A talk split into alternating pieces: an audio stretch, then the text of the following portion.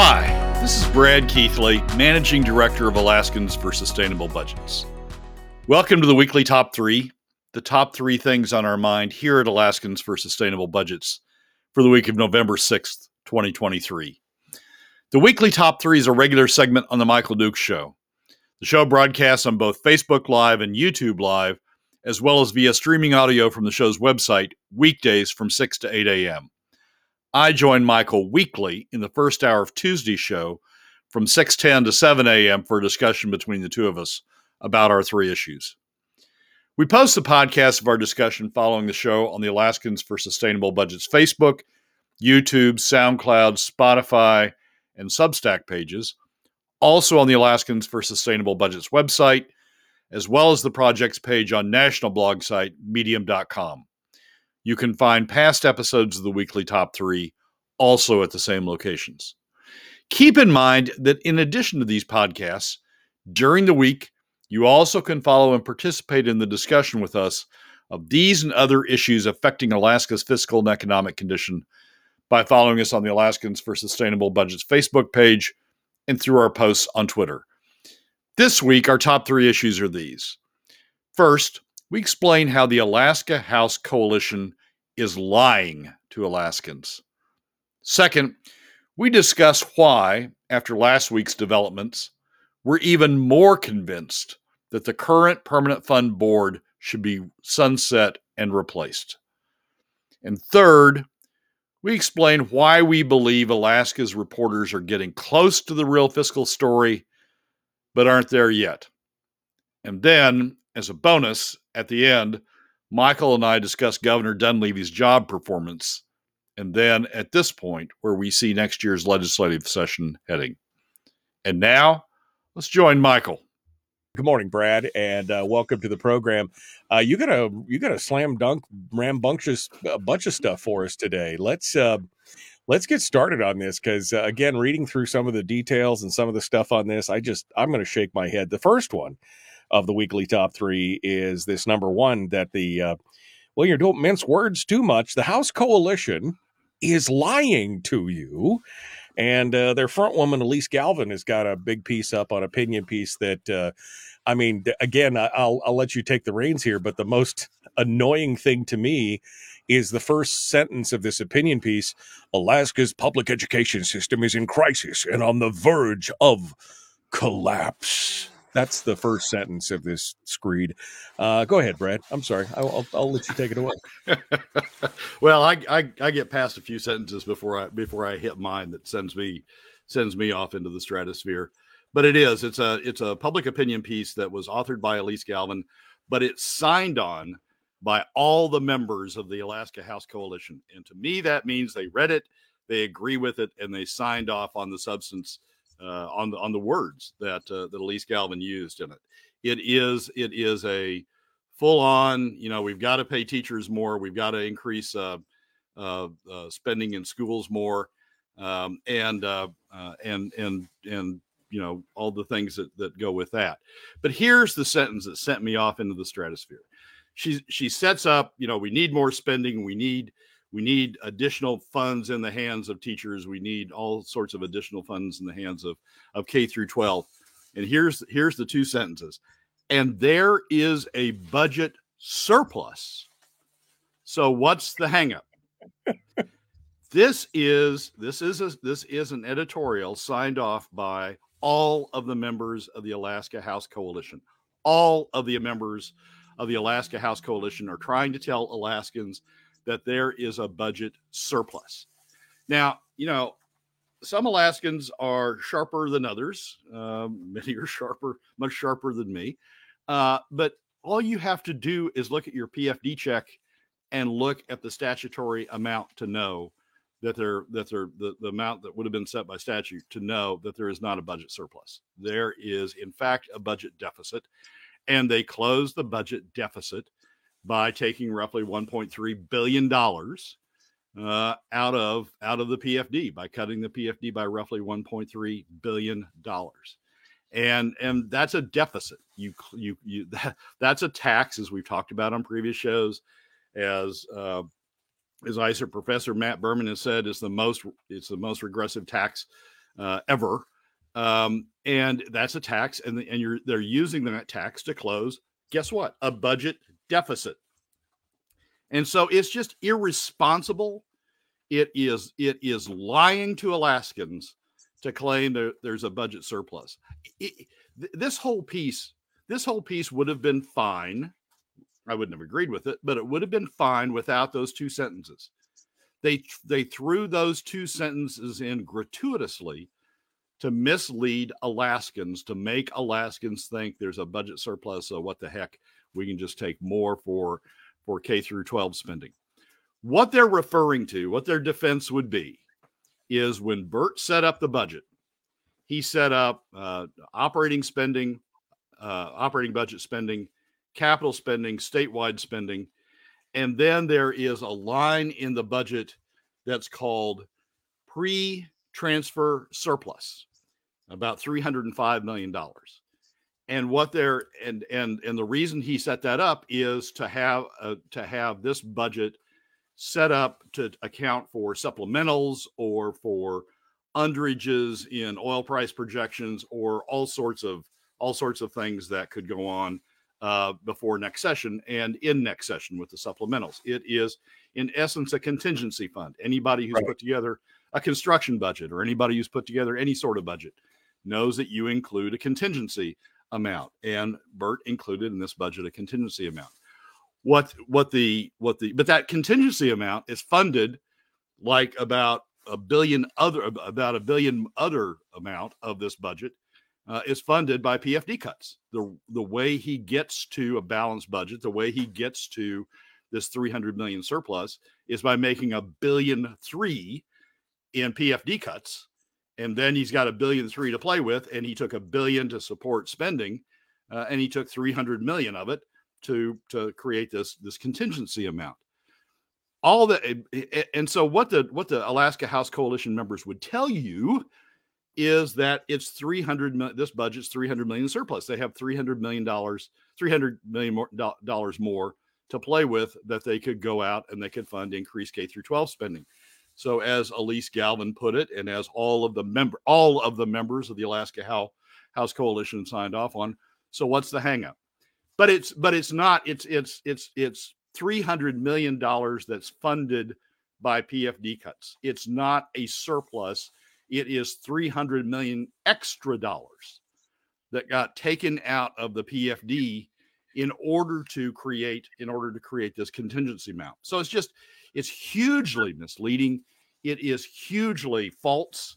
Um, it's just it's the Alaska House Coalition members lying to Alaskans in an effort to uh, in an effort to make their case. I I got to tell you, I, I lost a lot of I mean, I had a lot of respect for some of the members, some of the members of the Alaska House Coalition, that they were trying, that they that they you know were trying to you know be responsible in how they balance the budget, that they were that they were you know making progress toward finding uh, alternative uh, revenues to help balance the budget. But all of them signed off on this, and I and I just I've lost respect for all of them. If any of them read that sentence and signed off every one of them read that sentence and signed off on this piece.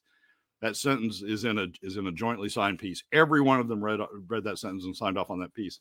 If that's what they think Alaska's fiscal situation is in, then you know they have no business being representatives because they don't truly understand the fiscal situation the state's facing.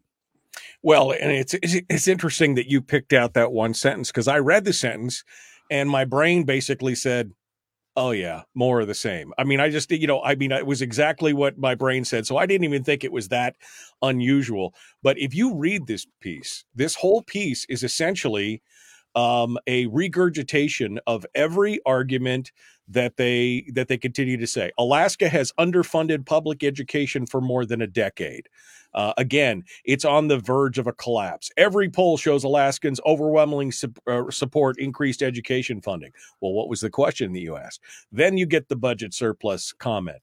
And then it just keeps going on and on. This is a play by play, basically, outline of what's coming up in January.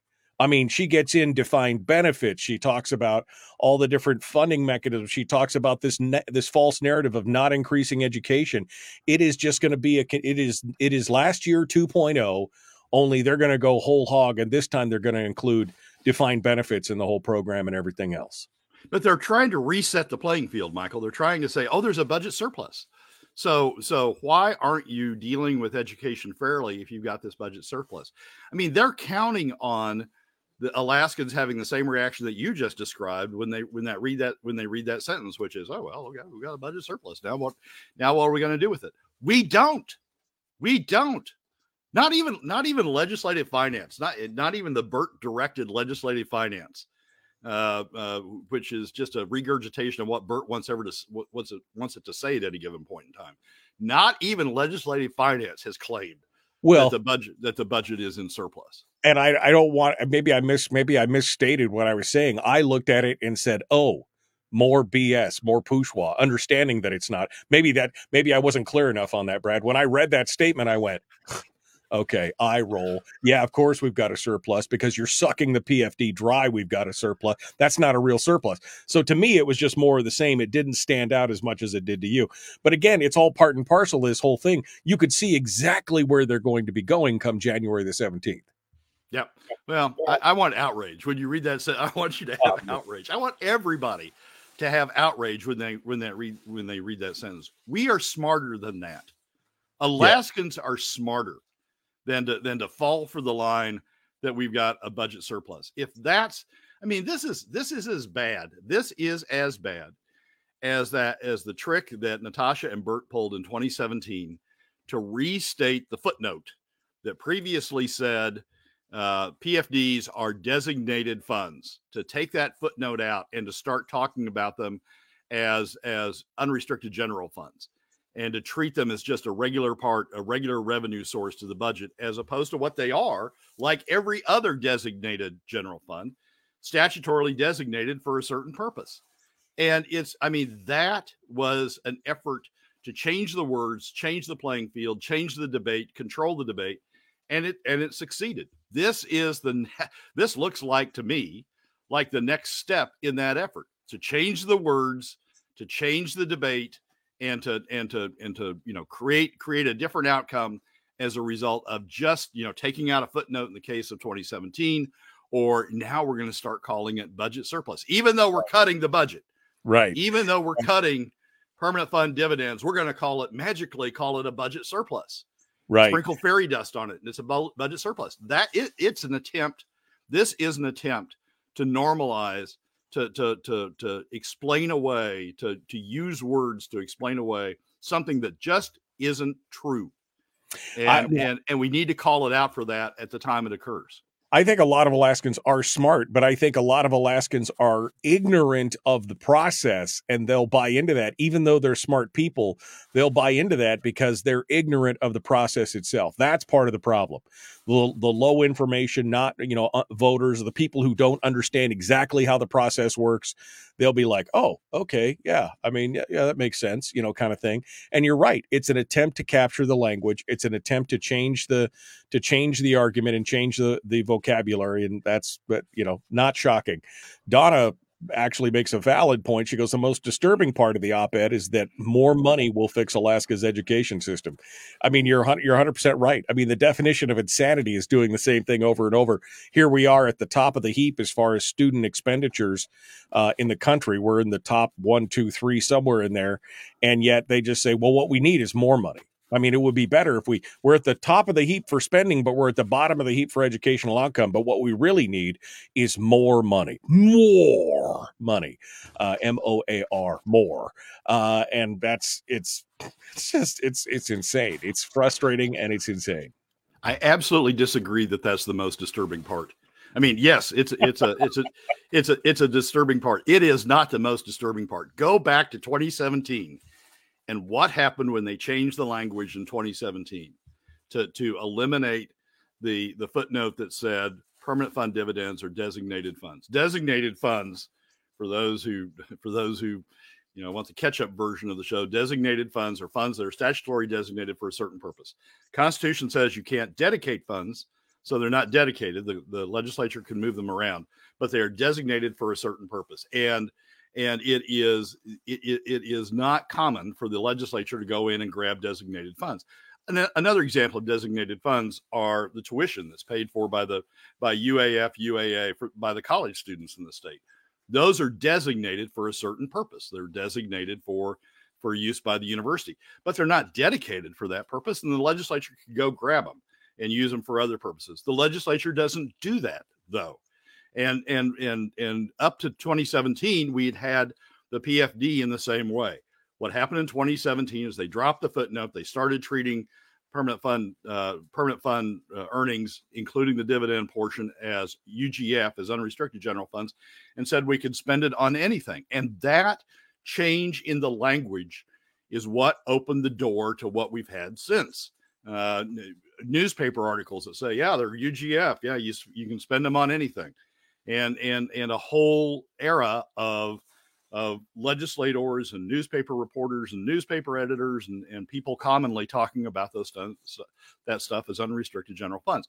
This is exactly the same thing. This is an attempt to change the language and say those PFD cuts. Don't worry about those. That that isn't that isn't a, a, a deficit, a budget deficit. That really created a budget surplus.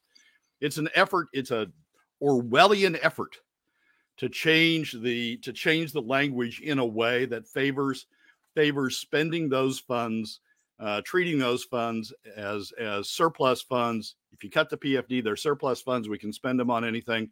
Don't worry about the pfd we haven't we haven't mistreated it. It's just it's it's gone anyway despite the statute.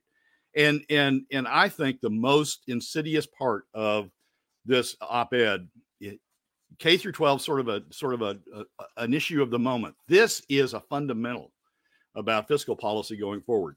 If we start treating PFD cuts as surpluses, then we we've entered an, another entirely different era about how we're going to put the, put these budgets together. Donna says if we're debating about which is the worst part of this op-ed, we can conclude that it's really bad. and I would agree. It is really, really bad. This op-ed, like I said, this this op-ed reads like a planning memo for the next phase of the battle. You could see how they're going to, and I agree with Brad. They're attempting to capture the language and change the whole narrative to somehow we have a surplus, so we should be able to spend it uh, even though that surplus is on the backs of uh, uh, backs of Alaskans uh, and their PFD, and everything we just talked about with with Rob Meyer yesterday on Meyer Monday, Myers Monday, we were talking about how the fact that ISER, even though ISER said pulling the lever on the permanent fund is the worst thing that they can do to the economy. That was just on raw spending. That had that was no analysis on investment. Uh, and what we have now is we have a tremendous amount of malinvestment in the market because the state is taking that money and it's not being invested by the private citizenry, um, which is all part and parcel of this whole thing. It's it's insane. All right, Brad, are you ready? All right.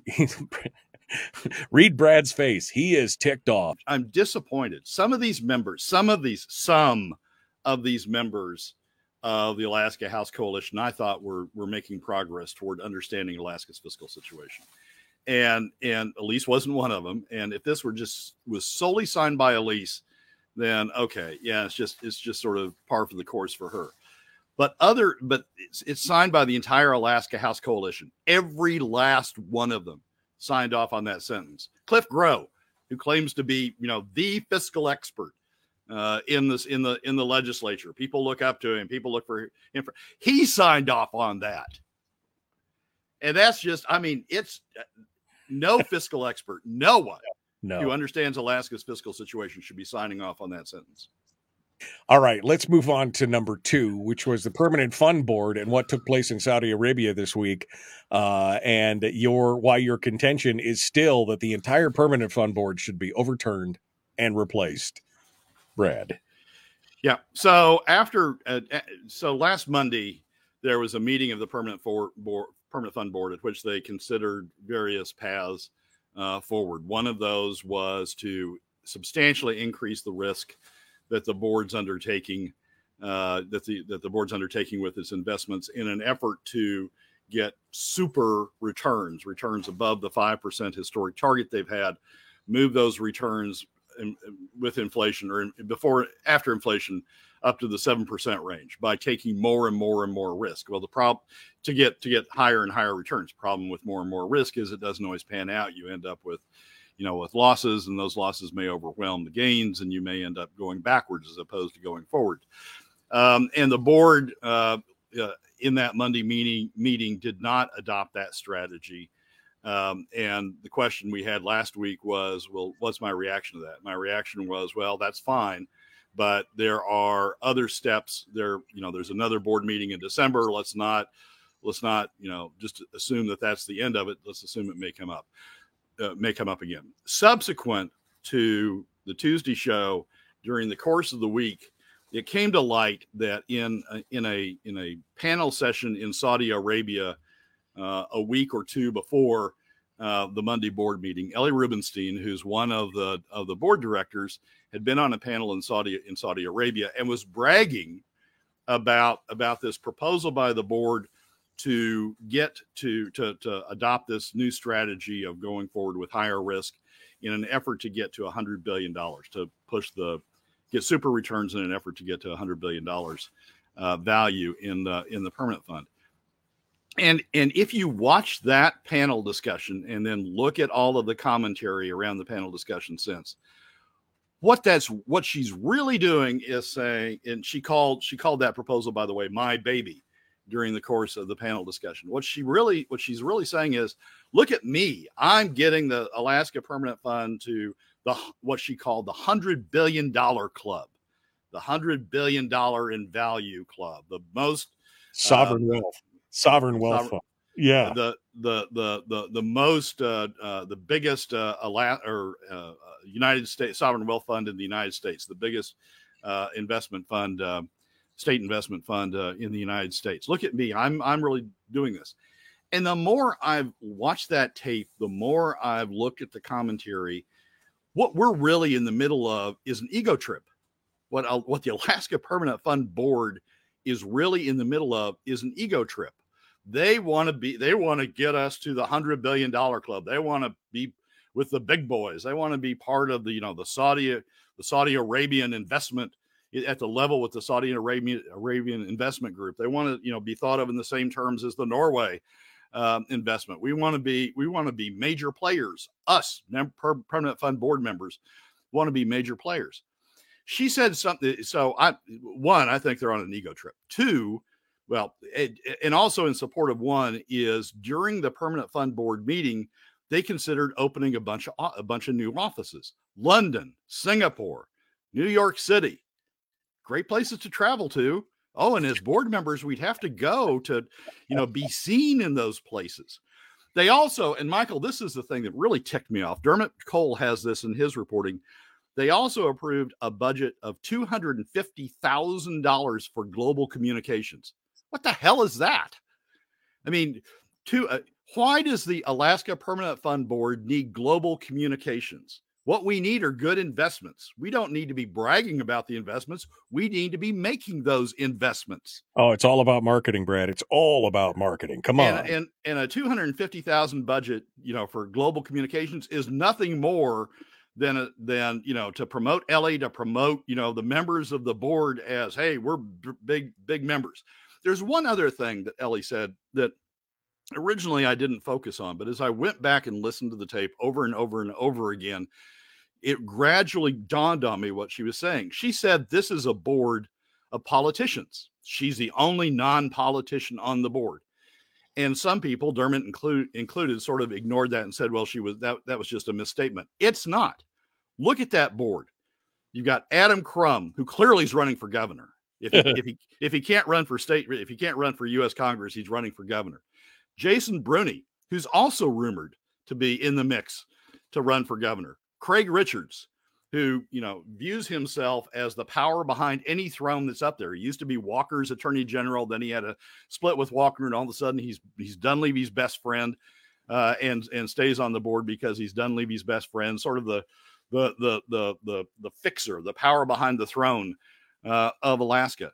We do have a political board. We do have a board that's that's that's full of politicians, and that's and and their egos and their desire to drive the fund forward so they can use that as part of their campaigns is part of what's going on here. We have lost luck. One one of the things as you go through the lat as you go through that board meeting that you understand is that we were saved by the board of advisors, the board of real money managers, the board of real investment people that advise the that advise the permanent fund board. And to a person they said look this this this expectation of getting to 7% return in the current environment is just foolish. You're just going off on a on a fool's errand. You're putting the fund at risk. It's a bad thing. They were the grown-ups in the room and what that really made and and and the and jason and adam and ellie all pushed them and said oh now come on really you know how do we get to 7% real rate of return you know, tell tell us the secrets of how we get there. And they all said there are no secrets. You can't get there. You're putting the fund at risk by doing it.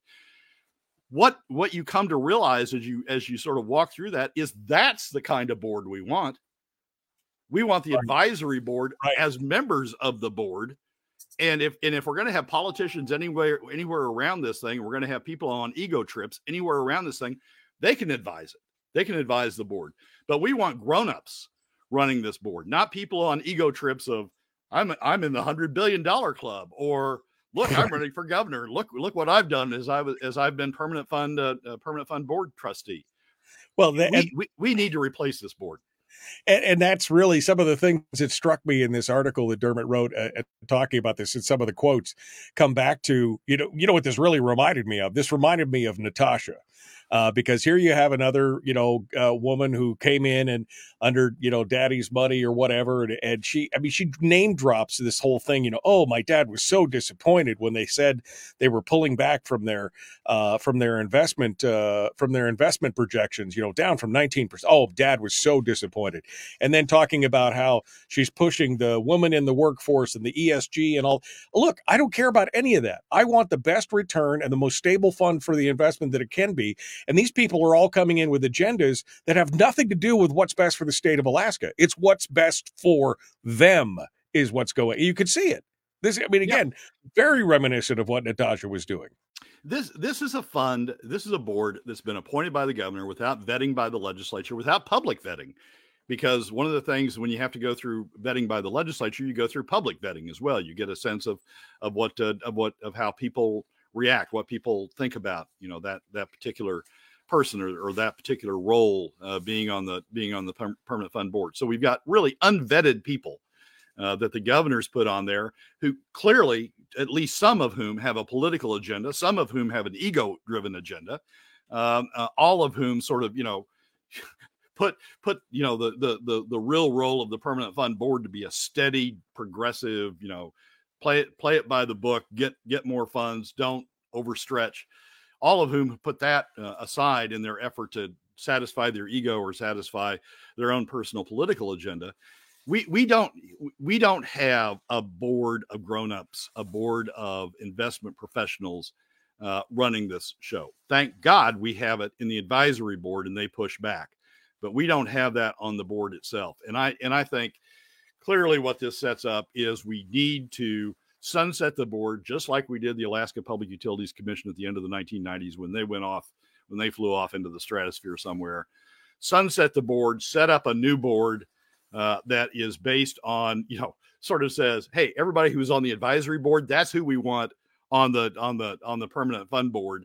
The, that sort of role, those sorts of people, those sorts of that sort of experience, that sort of understanding that sort of knowledge. That's who we want uh, on the permanent fund board. Stagger it um, and uh, and make it subject to legislative approval uh, and and reset what we're doing with the permanent fund board because this one is showing us how how far they can spin off into the universe. And I don't think it's over yet. I mean, people say, well, they they they've tamped it down. This they don't think it will come back. I'm I'm kid. I'm not kidding you. Ellie Rubenstein's on a drive to be a part of the hundred billion dollar club. By gosh, and and I I don't think this thing's dead yet, given given the players we have on that board. So I I think this legislature really needs to take a hard look at what we've got on the permanent fund board. One interesting fact um, that Nat Herz reported in, in in on his blog in his interesting things blog. Cathy Giessel hired Angela Rodell for this coming legislative session.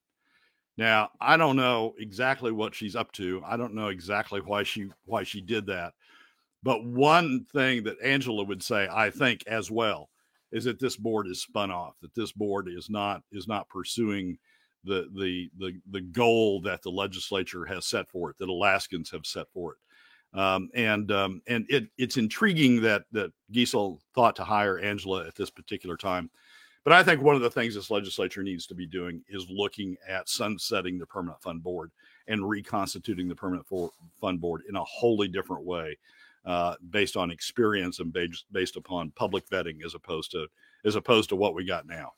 Well, especially looking at the makeup of the board, we got people on there that obviously don't have the history of, I mean, Adam Crum and Craig Richardson of uh, of deep long term investing. Like you said, the advisory board experience needs to be on the regular board as uh, as well. And for people who would argue that, well, if you do that and open it up to thing, then you'll just politicize it. It's totally politicized right now. Any governor can go in there and and clean clean all house out with no oversight or anything else.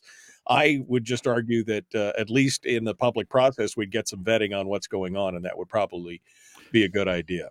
I don't. I don't think if we had public vetting, I don't think Adam Crum ends up on the board. I think people see Adam Crum for what he is, which is a wannabe governor, uh, and say, "Look, you know, go go do that on somebody else's dime. Don't do it. Don't do it with permanent fund board money." I think Jason Brune uh, probably ends up in the same place. Uh, don't don't do that on uh, on. Don't run for governor on on uh, on permanent fund board money. Uh, go do that.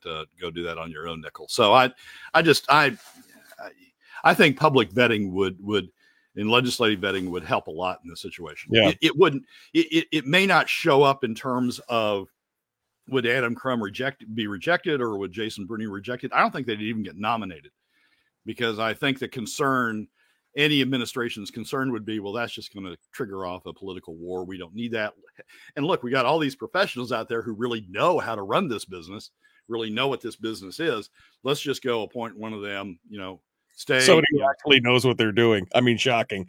We should actually, you know, hire somebody that knows what they're doing.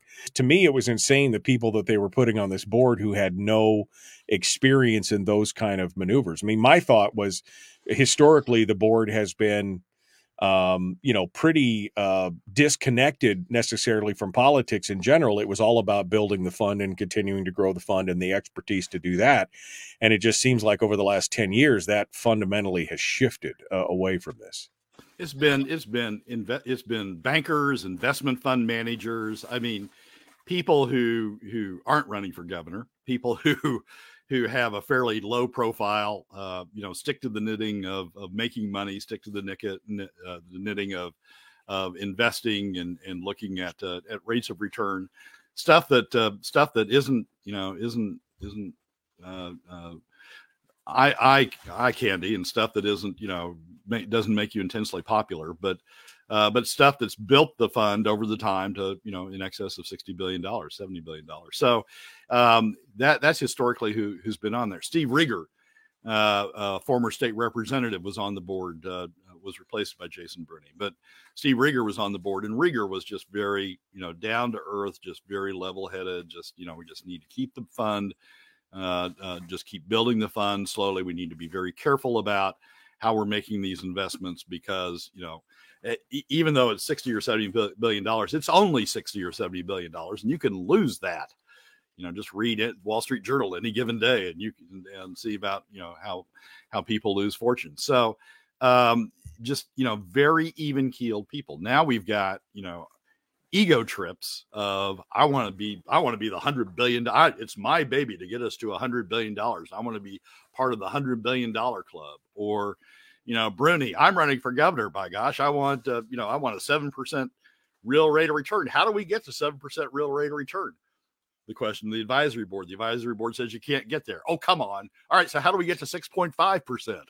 You know, it's just, it's we don't we we have people on there that don't understand uh, the investment markets. I mean, Jason's got a great background, but it's a great background in environmental protection and in oil and in and in almost everything but investments.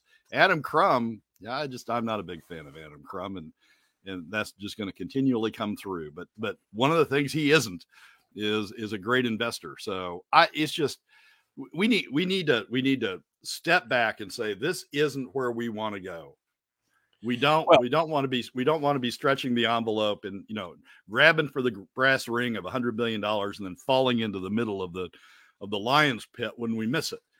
We we want to be just a steady state, you know, stay on the same track, steady as we go, uh, uh, uh, permanent fund building building toward you know whatever it's going to be, not not these artificial numbers out there that we have to hit in the next ten years you could see that there's just people just trying to put another notch in their belt, another trophy in the case, another way to brag about what their accomplishments are. That's what it becomes about. It becomes about their own personal drive, their own personal goal instead of the overall goal of the fund. I mean, the, again, reading this article from Dermot Cole and seeing all this comments, and these are direct quotes from uh, from uh, Rubenstein on all these things, and you can see this is about her notching, you know, notching her stock on another uh, uh, you know, uh, on, on, another win for I'm a woman. I did this, a hundred million dollar club. I need to be part of it. This is my baby. This is what it's all about. It's not about what's good for the people. It's not about what's good for the fund. It's showing that she got there and she did it. You could see it. I mean, it's it's it's uh, it's it's very much self interest instead of uh, instead of the overall interest of the funds. Exactly right, and that's what eh, you know. And some people will say, "Well, that's just the members we've got on there. If we change the members, it'll be okay." No, it, it's not. I mean, that's we're now seeing what happens when you have a gubernatorial only uh, appointment board, and and you have a governor who is, I don't know, disengaged. Is that the word we're using right now?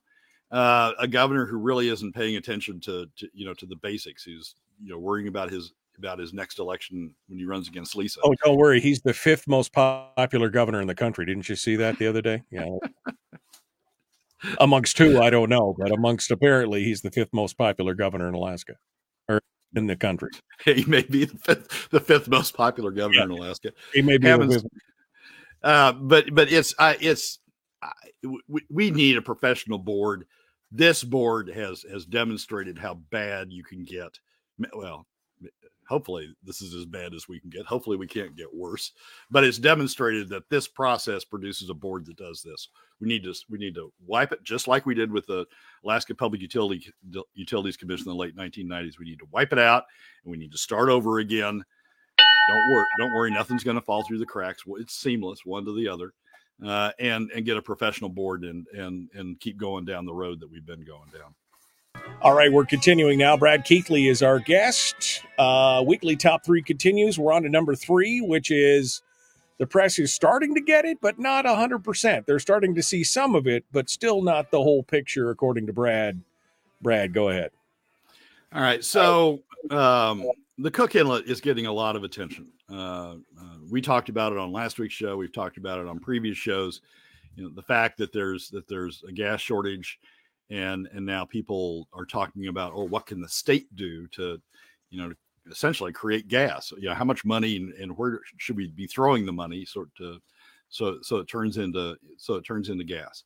What the dunleavy administration has proposed so far is is reducing the state we've already given away all the tax. There's no tax on cook inlet gas. Now that now the dunleavy administration has started to talk about subsidizing uh, Cook Inlet Gas by reducing the royalty, in fact, eliminating the royalty uh, on new leases going to a net profits uh, uh, lease where the state doesn't get paid any royalty unless there's a profit uh, under the accounting system used by the producer, and uh, and and um, uh, with respect to existing leases, reducing royalty perhaps to zero is the gun is the Dunleavy proposal. Nat Herz, who probably is is one of the certainly one of the top five, maybe the best reporter that we've got uh, in the state. Uh, doesn't work for an organization anymore. He writes his own blog. Uh, and uh, and this week came out with a piece that says if Alaska wants more Cook Inlet gas, taxpayers should get ready to pony up.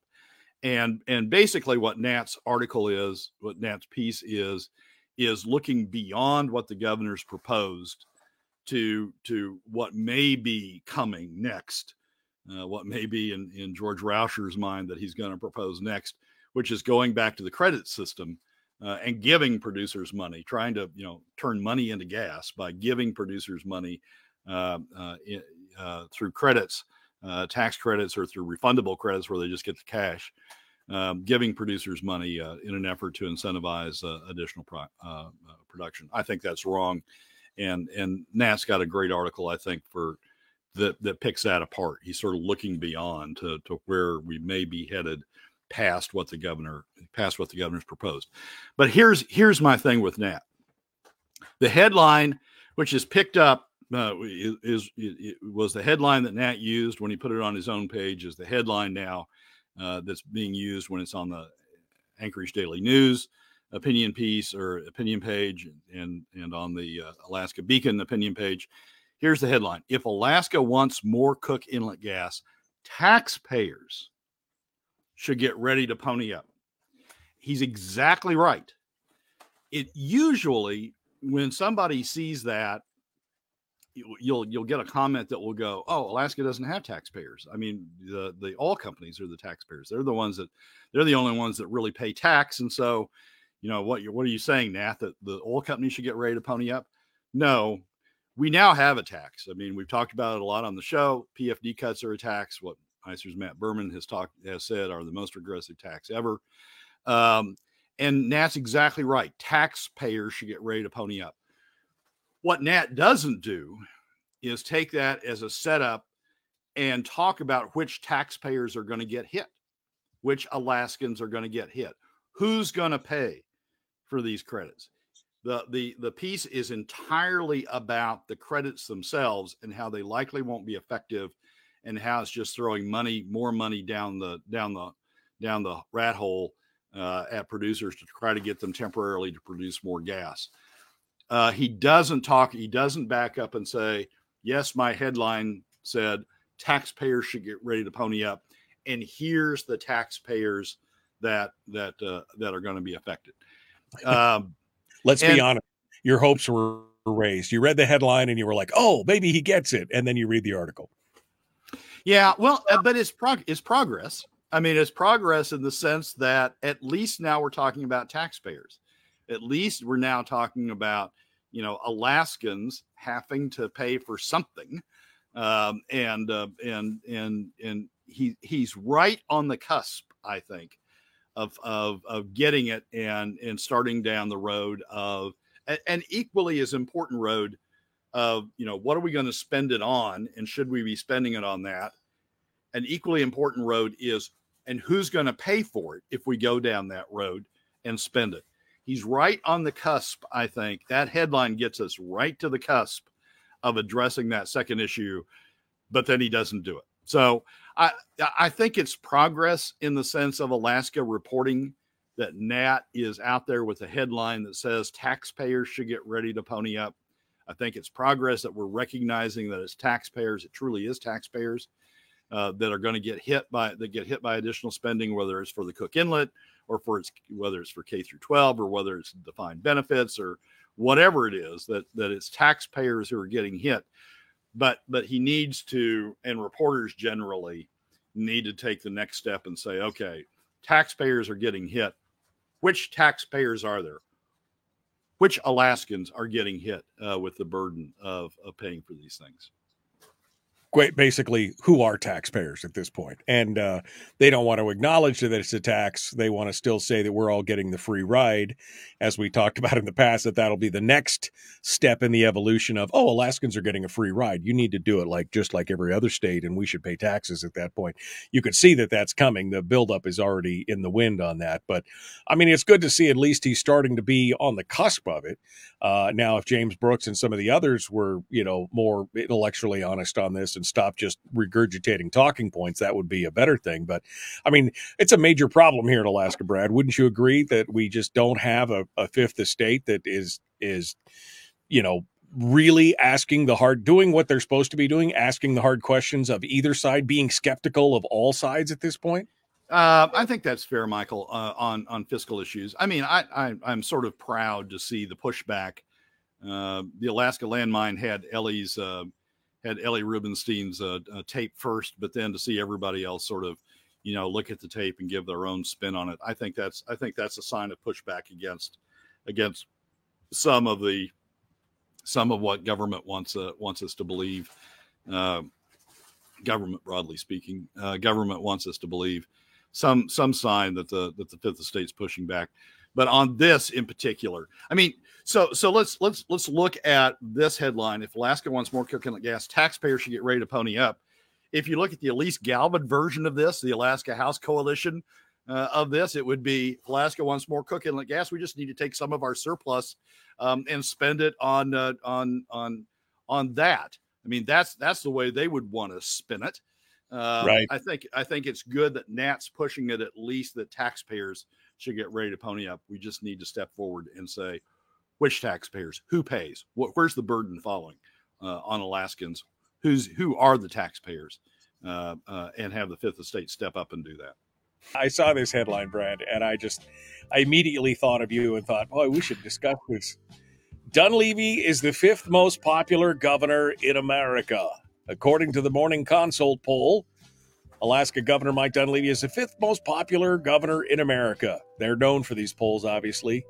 The poll eh, over the summer showed that Dunleavy was number 10, and then his popularity doubled. And he's even more popular than Dakota, South Dakota Governor Kristi Noem. So, I mean, I just, I mean, who, who, who? It, I mean, is it Alaska? I mean, who is? I, I just don't even know at this point. Um, Michael, Michael, what's going on? I think is everybody else is sinking, and Mike and and Dunleavy's just sort of sticking sticking where he where he is. I mean, Kristi Noem had to deal with fiscal issues. She had to deal with with taxes. South Dakota has taxes, folks, uh, and uh, and Kristi Noem had to uh, had to deal with those, and um, and you know had to had to confront the fact that you know the the the the reality, fiscal reality exists. And so that sort of pulls her back. Oh my gosh, she has to deal with taxes. Dunleavy, though he denies it, and though he says, oh, we ought to be paying a full PFD, Dunleavy's riding this wave of using the PFD as, as a way of substituting for taxes, as a substitute revenue source. So he doesn't have to press for taxes. And so, and so, you know, every time he gets close to it, the press the press conference last year, uh, where he said, "Oh, we're going to consider a sales tax. We'll have it out in the next day or two, and it never came. Uh, every time he gets close to it, he gets you know beat about the head and shoulders, and and and he pulls back from it, and he's not confronting it, and he's just riding. He's as bad in this respect as Alyse Galvin, right? He's as bad in the sense that he's just riding the PFD down, talking you know talking a good game about it, but signing budgets that increase spending and reduce the PFD, just riding it down and and and avoiding having to confront the fiscal reality the state faces. Yeah. Uh, and so that makes you popular when you don't have to talk. I mean, when you don't have to talk about that stuff. Kristi has to well, talk about it, and so she gets dinged for it. I guess you're out of sight, out of mind. I mean, that's really what it's about. I mean, my criticism of my, I like Mike. I like Mike.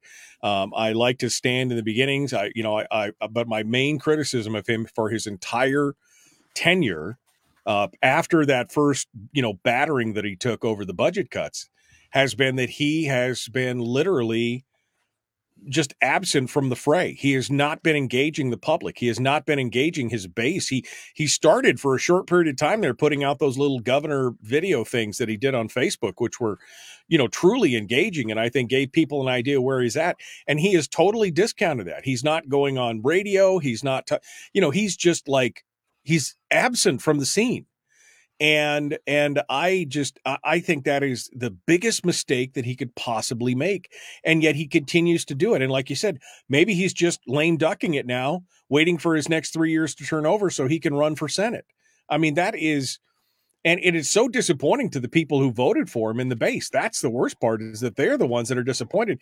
Does he think he's going to get their support if he changes office based on this track record? I, I just don't even know yeah well I mean, he's as I say, he's skating. He's able to do that. He's able to be quiet because he doesn't.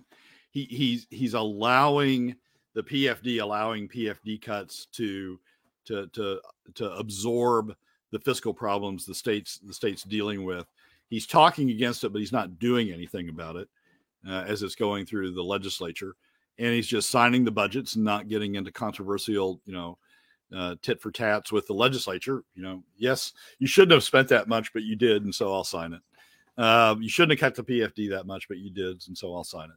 The most powerful, what what many people say is the most powerful governor in the in the in the U.S.